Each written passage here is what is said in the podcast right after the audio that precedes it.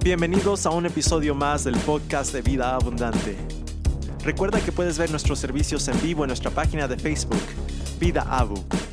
También te invitamos a que nos sigas en nuestras otras redes sociales, en Twitter, Vida Abundante IL, o en Instagram, Vida Abu. Puedes visitar nuestra página web www.vidaabu.com para obtener las notas de las prédicas. Recuerda, vida abundante, cada palabra inspirada, cada palabra enseñada. Seguimos en la palabra en el libro de Colosenses, capítulo 3.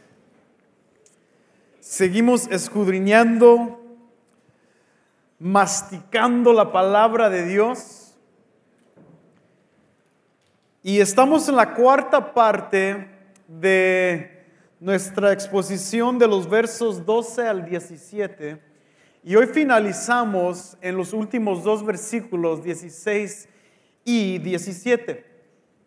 Estoy leyendo de la versión de la Biblia de las Américas y dice así, capítulo 3, versículos 16 al 17. Que la palabra de Cristo habite en abundancia en vosotros, con toda sabiduría enseñándoos y amonestándoos unos a otros con salmos, himnos y canciones espirituales, cantando a Dios con acción de gracia en vuestros corazones. Y todo lo que hacéis de la palabra o de hecho, hacedlo todo en el nombre del Señor Jesús, dando gracias por medio de Él para Dios el Padre. Hoy vamos a estar enfatizando el orden de la adoración. Cuando el grupo o cuando la gente de Dios se reúne, Pablo ahora da instrucción para esa reunión.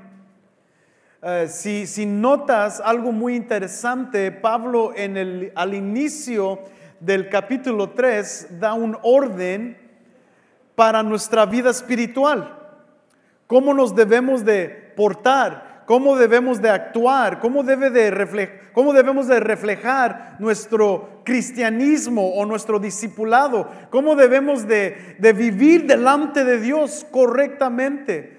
Y Pablo pone eso en orden porque antes de poner la casa de Dios en orden en su reunión, el discípulo, la persona, el templo físico que somos nosotros, debe de estar en orden. Y por eso él pone mucho énfasis sobre una vida ordenada de acuerdo a la palabra de Dios, para que así se traslade y podamos ser efectivos en nuestra reunión cuando nos juntamos como iglesia, donde ya podemos evitar los pleitos y los chismes y los dilemas entre el uno al otro, porque ya estamos libres de eso. Eso ya está puesto a muerte, ¿verdad?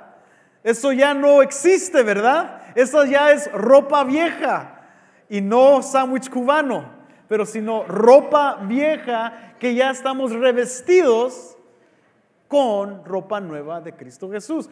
Entonces, ahora Pablo enfatiza el orden dentro de la iglesia. Y la próxima semana vamos a ver el orden en la familia o la estructura familiar. Entonces Pablo se está yendo así por paso. Orden individuo, orden corporal como el cuerpo y luego orden en la casa. Y para Pablo esto es de, demasiada importancia porque ahora nosotros eh, eh, vemos, eh, y es, es escaso las veces que vemos en la palabra de Dios, que hacen la, gente de Dios cuando se reúne. Lo leemos un poco en Primera de Timoteo, lo leemos eh, un poco en Primera de Corintios, pero relativamente no hay muchos pasajes que nos dan un vistazo al, orden de, la reunión de un, del grupo de, Dios, de la gente de Dios, de la iglesia. Pero aquí Pablo lo enfatiza de esa manera, pero está eh, sobre la base de un orden de los individuos. Por eso estas preguntas son muy importantes. ¿Es la iglesia una incubadora de pecadores? ¿La iglesia debe de existir solamente para hacer los pecadores sentirse bien? Por eso Pablo enfatiza una, un orden especial, específico, demanda a muerte vidas pasadas y antiguas que ahora necesitan estar sujetas a la palabra de Jesús. La iglesia no es una incubadora de pecadores. La iglesia consiste de creyentes y no creyentes. Si estabas aquí el miércoles, sabes la respuesta a esa pregunta. La iglesia no es no creyentes. La iglesia son los hijos de Dios.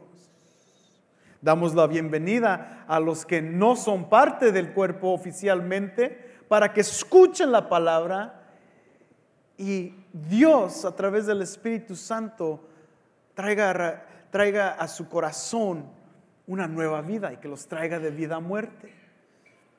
Pero este orden es la base de una vida que va ordenada con Dios y ahora el orden de la iglesia está sobre esa vida. Y solamente para dar un breve resumen, de, el tipo de persona que Pablo está visualizando, que es parte de la congregación, vamos a recordarnos unos principios muy importantes.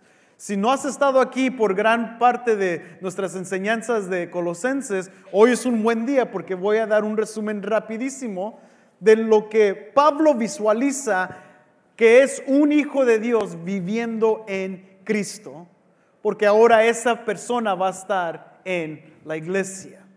Si te recuerdas el capítulo 1, versículo 4 dice, su fe en Cristo y su amor por la gente.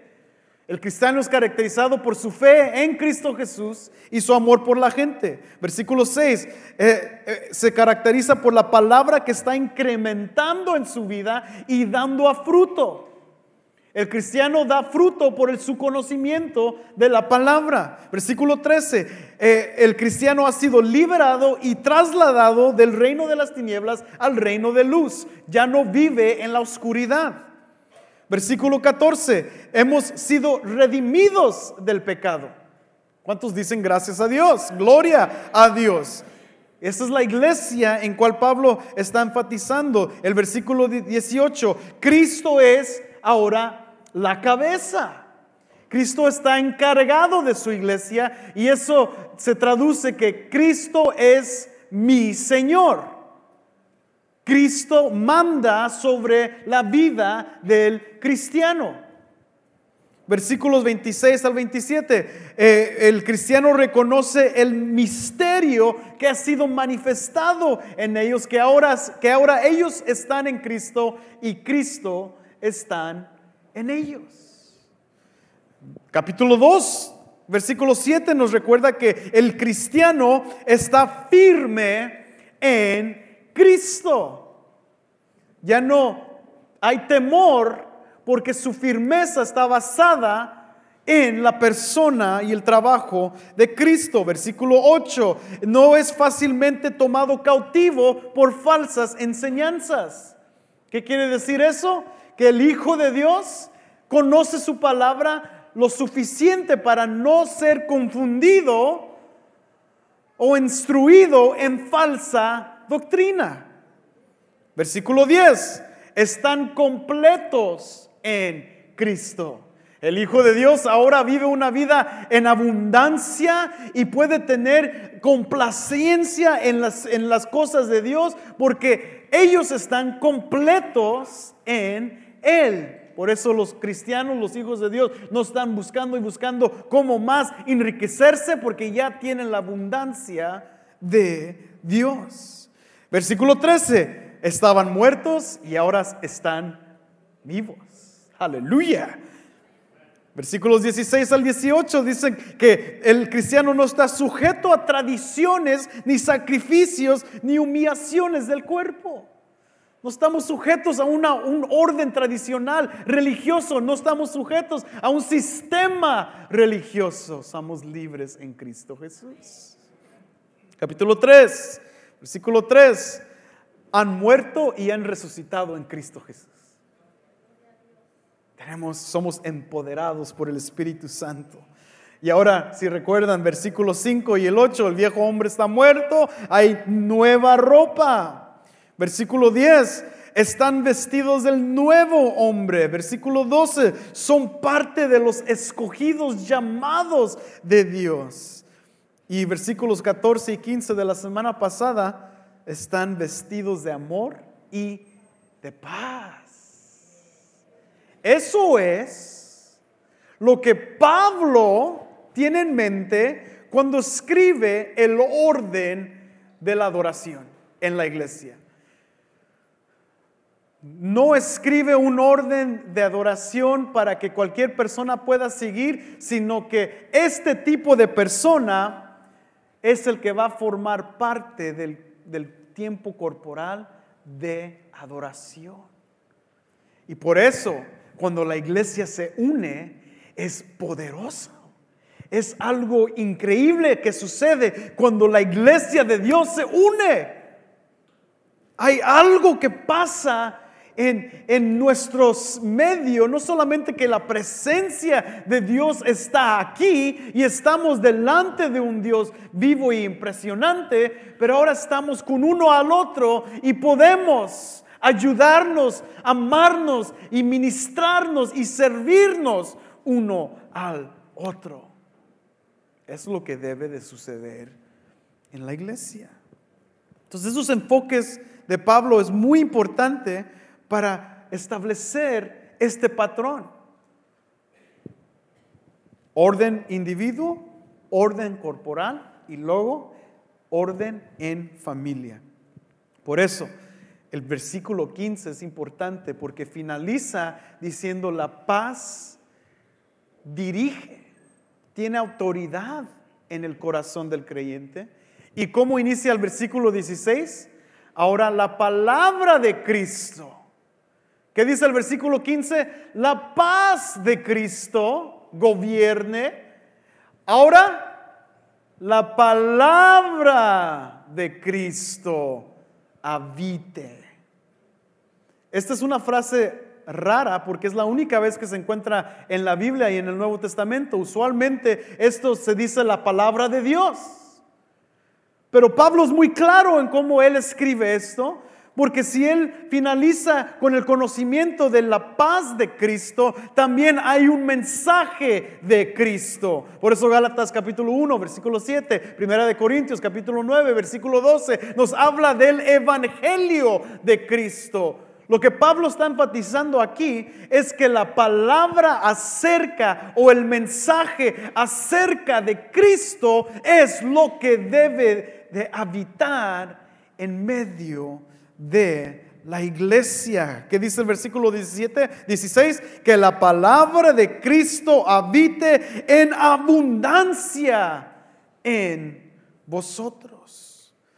Esta es la norma de la iglesia cuando se reúne. La palabra de Cristo está en su medio. Para Pablo, es muy difícil entender un grupo de personas que se llamen la iglesia y estén separados de la palabra. Vemos al inicio de la iglesia en Hechos 2. Diario estaban escuchando las enseñanzas de los apóstoles porque estaban enseñando acerca de Cristo. Para Pablo, una iglesia que no está centralizada en la palabra de Dios o de Cristo no es iglesia. Por eso tú y yo, amigos, los domingos venimos, abrimos la palabra de Dios y la estudiamos. Le dije, siempre lo digo en, inglés y en español, tú no vienes a escuchar mis consejos, yo no soy buen consejero en primer lugar. Yo no soy sabio. Yo no soy una persona inteligente. Yo no soy un, ah, alguien fenómeno. No, lo que tú vienes a escuchar cada domingo es la palabra de Dios. Es lo que nutre el cuerpo. Yo no los puedo nutrir. Yo ni puedo decir un buen chiste. Yo no lo puedo hacer. Tú vienes para ser nutrido de la palabra de Dios. Y, Pablo pone esto al centro de todo. Son gobernados por la palabra. Y me fascina otra vez su uso de verbos imperativos, verbos de, de una comienda. Dice que la palabra de Cristo habite.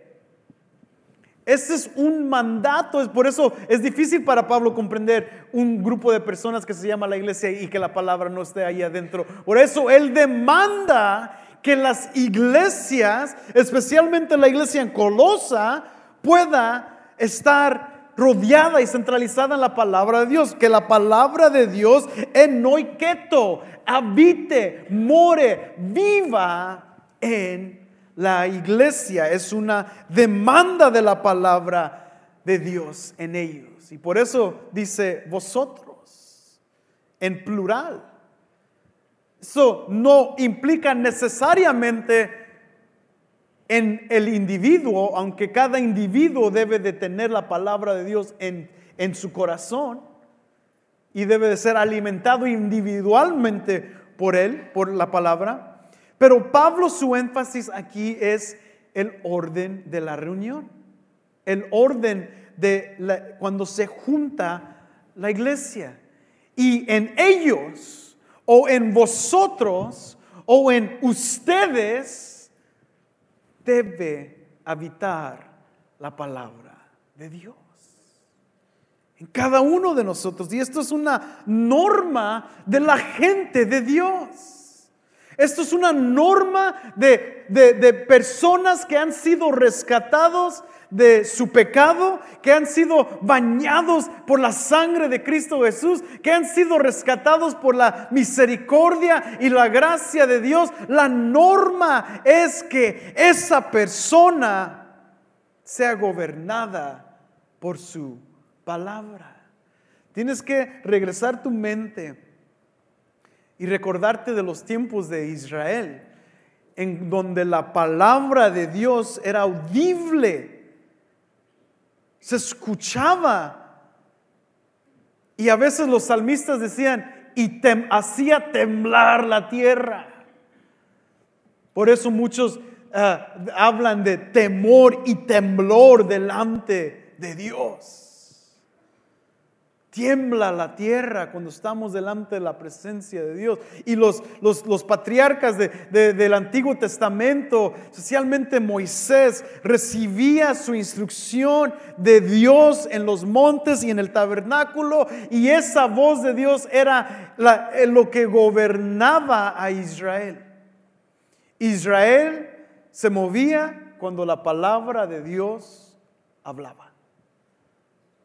Israel estaba siempre sujeto a la palabra de Dios.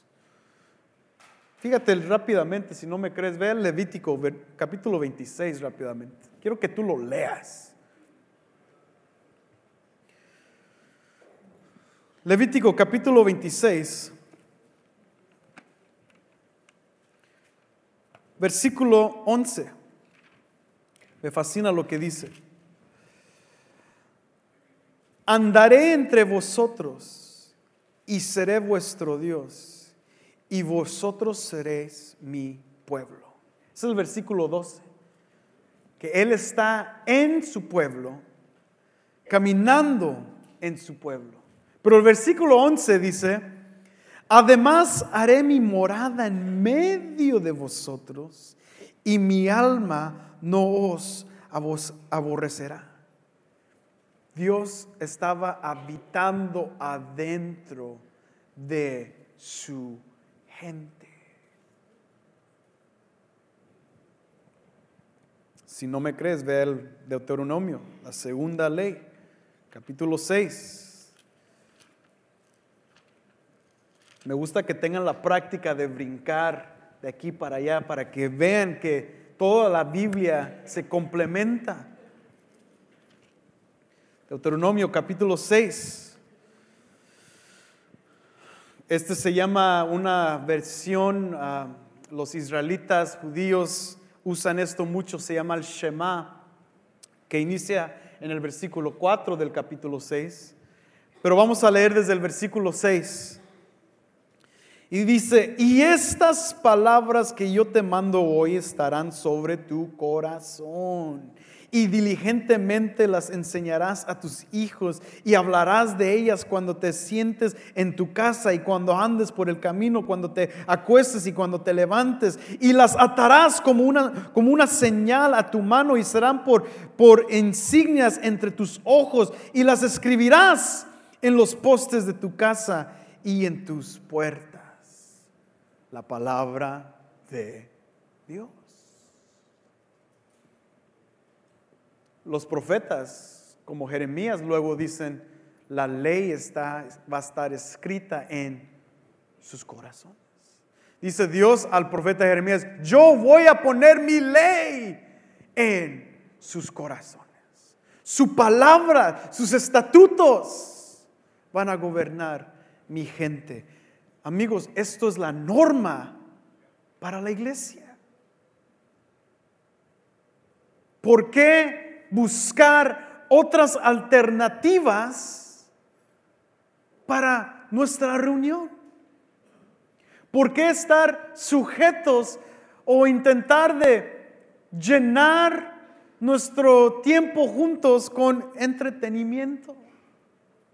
Para capturar la, atención de tal vez personas que están muy lejos de Dios y que vean y que sientan un lugar padre y chido y, y wow, nosotros, así como en Colosenses, estamos centralizados en la palabra de Cristo, el mensaje de Cristo, el Evangelio que trae muertos en pecado a vidas nuevas en Cristo, así como lo hizo contigo y así como lo hizo conmigo. Por eso Pablo dice que habite que abunde. ¿Cómo, ¿Cómo va a habitar esta palabra? El versículo sigue diciendo, en abundancia. La palabra en medio de la gente de Dios, después de que ellos se han puesto correctos delante de Dios, después de que ellos han puesto a muerte el viejo hombre, se han revestido de amor y de paz. Lo que sucede en una reunión, lo que sucede en medio de la gente de Dios es que la palabra abunda, rebosa, es rica y eso nos da una, una versión mental para observar que en, en Colosa lo que Pablo estaba diciendo es que todos alrededor de Asia Menor, incluyendo iglesias en la Odisea, iglesias que estaban a su alrededor, Filadelfia, ellos van a ver y conocer la palabra de Dios porque está abundando en la iglesia en Colosa. Esto es increíble cuando, cuando vemos que para Pablo eh, poner el énfasis en esto es que él sabe que la, gente tiene la tendencia de ser influidos por otras cosas, por otras doctrinas y por otras formas de, de inteligencia. Y la iglesia en Colosa está en un lugar muy central para estas influencias. Yo creo que si Pablo estuviera vivo hoy y examinaría gran porción de iglesias hoy, yo creo que Pablo estaría confundido y diría, pues hay mucha gente, pero no hay palabra. Como les he dicho antes, yo soy un estudiante de la predicación y me fascina escuchar predicaciones, buenas o malas. Y me gusta ver mucho la tele que dan estas predicaciones y en YouTube salen estas predicaciones y te das cuenta que hoy más que nunca la iglesia se ha doblado se ha postrado sobre las demandas de la cultura y no sobre las demandas de la palabra. La cultura en cual estamos demanda entretenimiento. La cultura en cual vivimos demanda en que tú alimentes el yo, en que tú alimentes el ego. Sírveme a mí, dame a mí, yo quiero más para mí. Y la iglesia se ha doblado. Como no le podemos ganar al mundo, la iglesia se acopla con el mundo. Los mensajes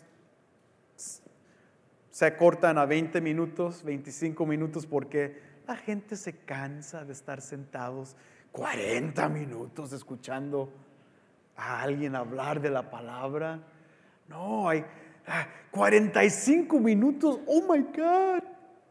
¿Cómo pueden, pueden hacer eso con la gente si el tiempo es valioso?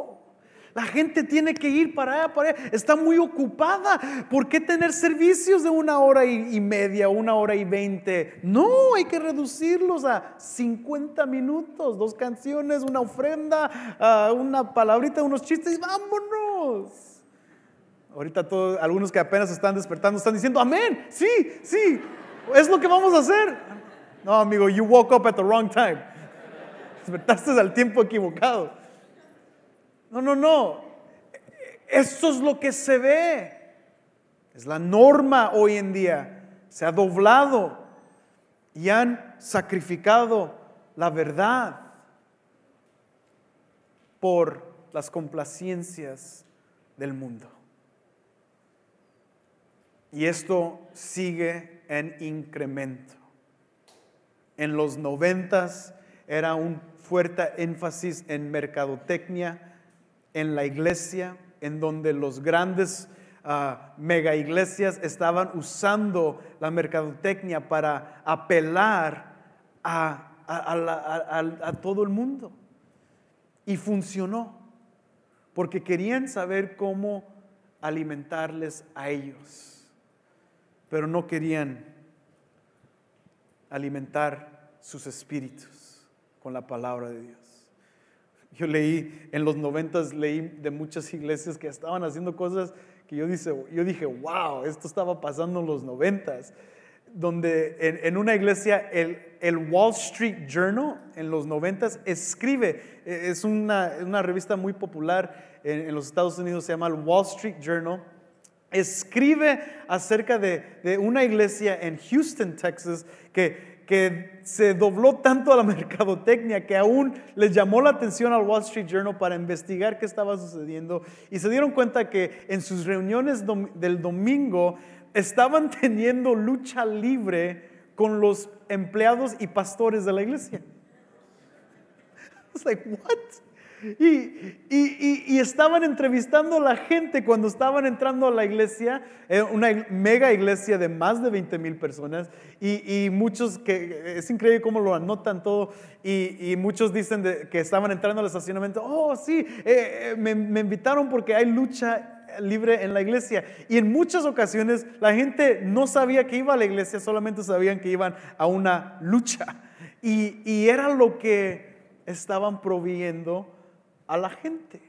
Y el Wall Street Journal eh, escribe eso y, pone muy cínicamente, out with the Bible, fuera con la palabra, in with the ring, con el ring de la, de, la lucha. Es increíble. Y e iglesias grandes crecieron. Creo que mi papá la conoce la iglesia de Houston, una iglesia bien grande, un pastor muy famoso y ahora su hijo es es otro mega iglesia que también yo les conté la historia que él empezó a hablar del sexo con las parejas los domingos y, se puso él y su esposa, su esposa se, acostaron en una cama encima del edificio de la iglesia porque estaba está en una, eh, a vista de un expressway y se pusieron ahí, pusieron una cama gigante arriba del templo y ahí estaban ellos para promover sus mensajes del domingo que iban a ser del sexo. A mí, tú dices que vas a hablar de sexo, hermano, ese lugar revienta. ¿Qué? ¿Van a, ¿Qué van a enseñar? ¿Qué van a hacer? Pero es increíble cómo la iglesia, por, porque piensa que está perdiendo las multitudes y las masas en el mundo de entretenimiento, quieren hacer lo mismo en la iglesia. Y al escuchar las predicaciones, eso eran los noventas, ahora yo escucho en el nuevo milenio las predicaciones de nuevos pastores y si usan un versículo es mucho. Y todo es aquí lo que ellos conocen en vez de la palabra. Y pero por eso si leemos la palabra de Dios, nos da un freno y nos deja saber que aunque la iglesia no reviente con miles de personas o no llegue a llenar siete servicios con incrédulos, la iglesia debe de alimentar la, la verdadera iglesia con la palabra. Claro, la palabra de Dios tal vez no apele a muchos. De hecho, la cultura afuera no, no quiere la palabra. Palabra es muy anticuada para la cultura postmoderna y en la revolución sexual. No está acoplada con su agenda. Mucha gente rechaza la palabra, pero los hijos de Dios no. Y la iglesia consiste de verdaderos hijos de Dios. Nosotros debemos de tener esta palabra habitando profundamente en nuestro ser como hijos verdaderos de Dios. Es lo que deseamos, es lo que anhelamos, que podamos decir lo que dijo el profeta Ezequiel. En el profeta Ezequiel, en el capítulo 3, versículo 3, dice, entonces me dijo Dios, hijo de hombre, alimenta tu estómago y llena tu cuerpo de este rollo que te doy. ¿Qué hizo Ezequiel? Y lo comí y fue en mi boca dulce como la miel. Que eso sea nuestro anhelo de la palabra de Dios. Que sea dulce en nuestra boca, sobre nuestros labios, la palabra de Dios. Y deja que el mundo siga entreteniendo a las personas. Ese es el trabajo del mundo. El trabajo de la iglesia es enseñar la palabra. ¿Y cómo se logra esto? Ahora aquí vamos un poquito más a la metodología de Pablo cuando él describe esto a la iglesia. ¿Cómo debe la palabra de Dios, de Cristo, habitar en su gente? Muy fácil, con enseñanza y amonestación. ¿Qué dice el versículo 16, que la palabra de Cristo habita en abundancia en vosotros con toda sabiduría, enseñándonos y amonestándonos.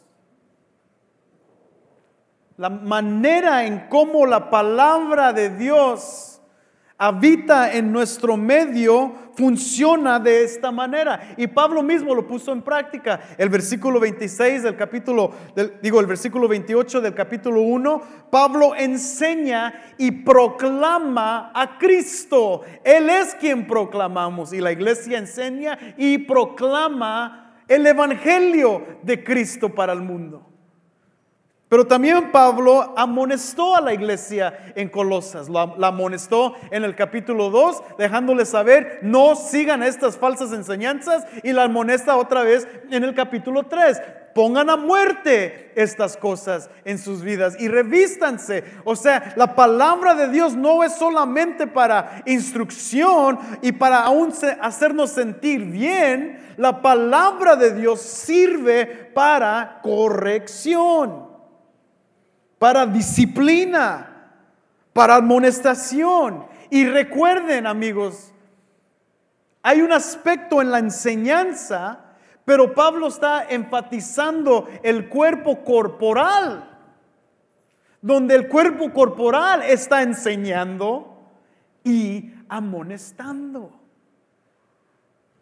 No chismeando y quejando. Tenemos, lo tenemos al revés.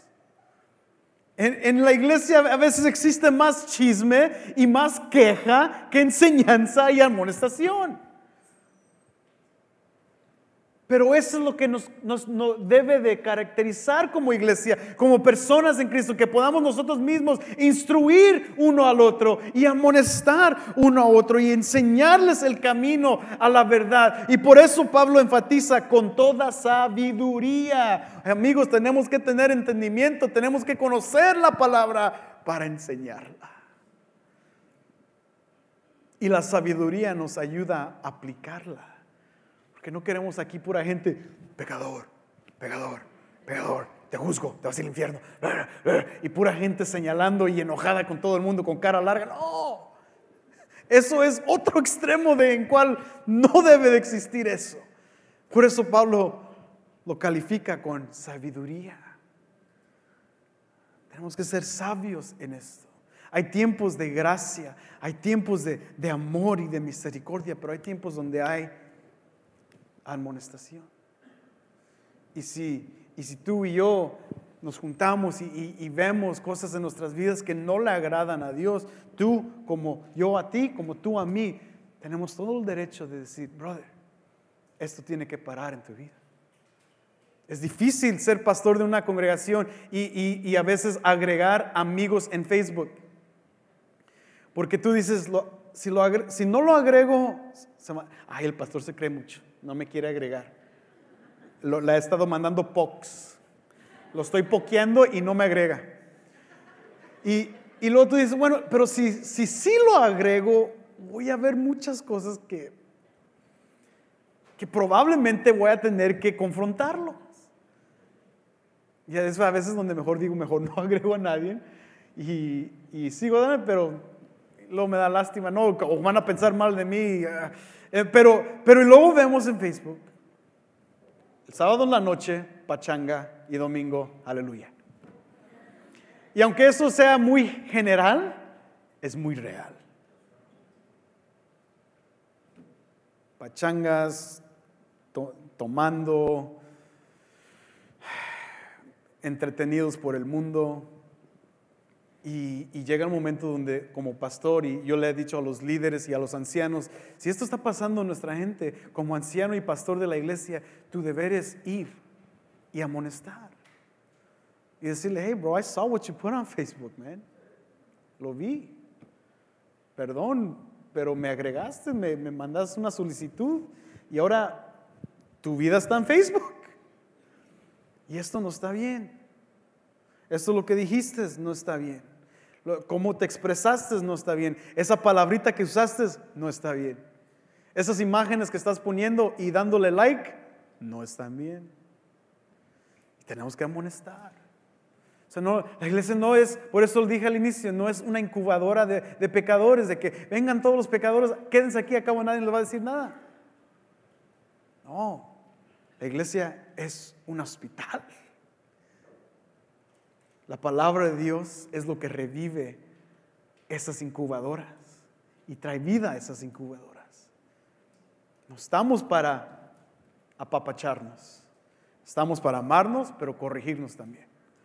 ¿Con qué? Con la palabra.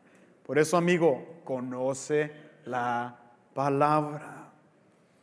Con toda sabiduría y porque todo esto está en nuestro sistema y en nuestro ser,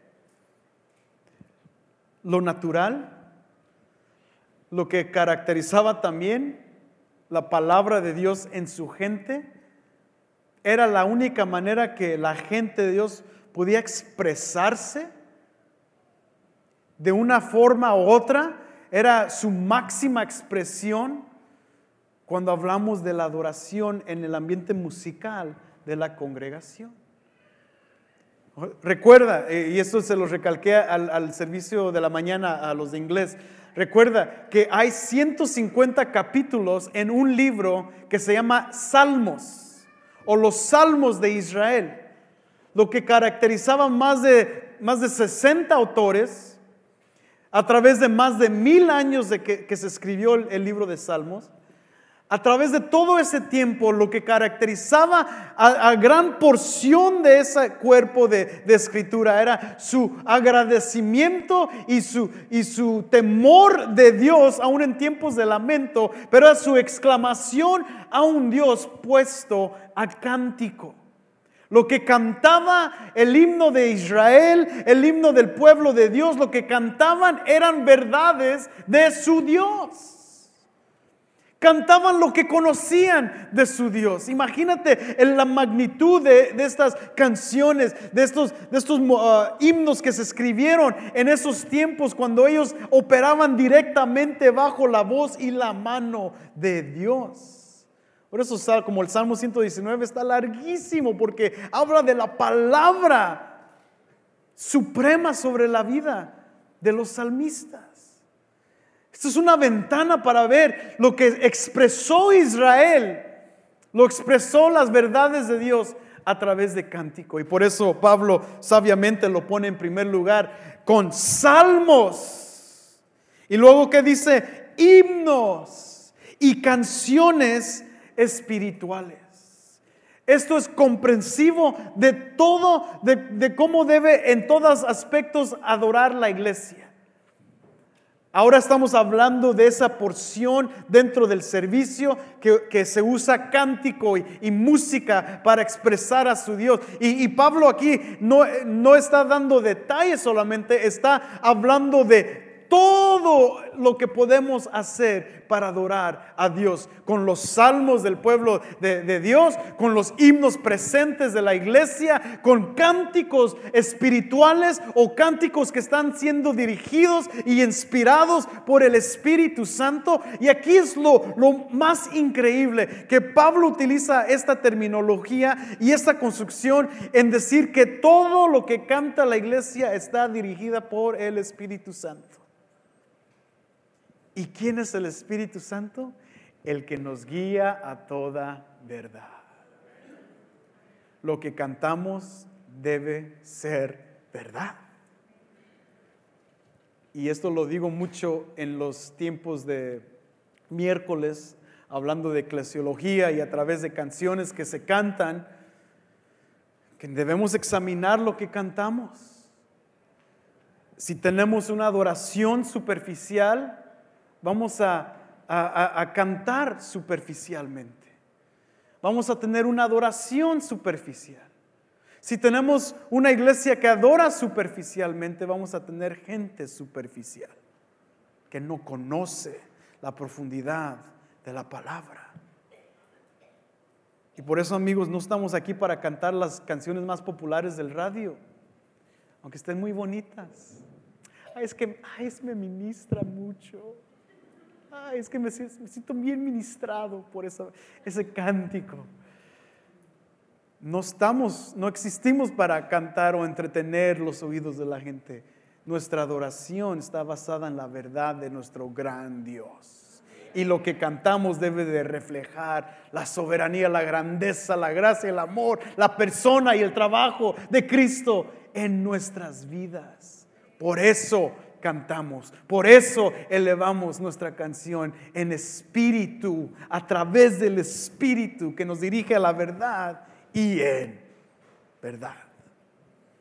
Ese es el cántico de la gente, de la iglesia.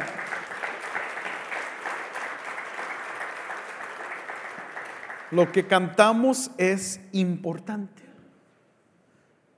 Y tal vez te aburran algunos de los himnos que cantamos ay, no me muevo, no me gusta el ritmo, no me las puedo memorizar tan fácil. Sigue leyendo. Yo te animo de que compares la letra de una de las canciones que acabamos de cantar, la de Profundo es el amor de Dios, compara la letra de esa canción a una de popular de la radio y, y, vas a ver que vas a aprender más teología en esa canción que en los sentimientos de las lluvias y de los océanos en otras canciones. cantamos verdad, porque se trata de Dios. Pero por eso Pablo no nos lo deja a nuestra imaginación. Dice, cantando unos a otros con salmos, himnos y canciones espirituales, cantando a Dios. ¿A quién le cantamos? A Dios. ¿Cuál es el enfoque de nuestro cántico? Dígalo otra vez. ¿Cuál es el enfoque de nuestro cántico? Dios es el enfoque de nuestro cántico, no nosotros, amigo. It's God. No nos cántense canciones himnos para nosotros. Cántenselo a uno al otro. This is for God. Es el enfoque a Dios. Entonces ven y canta, amigo. Canta porque estás cantando para Dios. Canta las verdades de Dios con todo tu ser, porque eso refleja tu conocimiento. Y lo, y, lo que es más fascinante es que estamos cantando para Dios. ¿Por qué? Porque tenemos corazones de acción de gracias. Nuestros corazones están llenos de agradecimiento y por eso no nos podemos detener y por eso no vamos a hacer una iglesia bien aburrida en su alabanza. Aleluya. Vamos a hacer una iglesia que expresa las verdades de Dios porque la conocemos y porque estamos agradecidos en nuestro corazón que Dios y Cristo nos rescató de la muerte y nos ha dado vida eterna. Y eso lo vamos a cantar y eso lo vamos a expresar para siempre. Ponte de pie en esta mañana. Aleluya. No creas que queremos una iglesia bien mega aburrida, bien uh, y, que, se escuchen como los cánticos gregorianos de los tiempos del siglo XIII y XIV, cuando se decía, oh, la iglesia existe para... Imagínate estar en ese servicio en la iglesia de Colosas después de que ellos han entendido esa magnitud de la gracia y de la presencia de Dios. Su expresión de adoración es, refleja ese conocimiento teológico de qué ha sucedido en su corazón. Amigos, hay que expresar y cantar con todo nuestro ser. Por eso ahorita vamos a dejar un tiempo. Yo sé que ya es tarde y, y la cultura dice, déjalos ir aquí vamos a cantarle a Dios otra vez. Y le vamos a dar otra adoración a Él. Pero lo vas a hacer como lo dice Pablo. Al último Él dice, en el versículo 17, todo lo que haces, de palabra o de hecho, hacedlo en el, todo en el nombre del Señor Jesús, dando gracias por medio de Él a Dios el Padre. ¿Listos?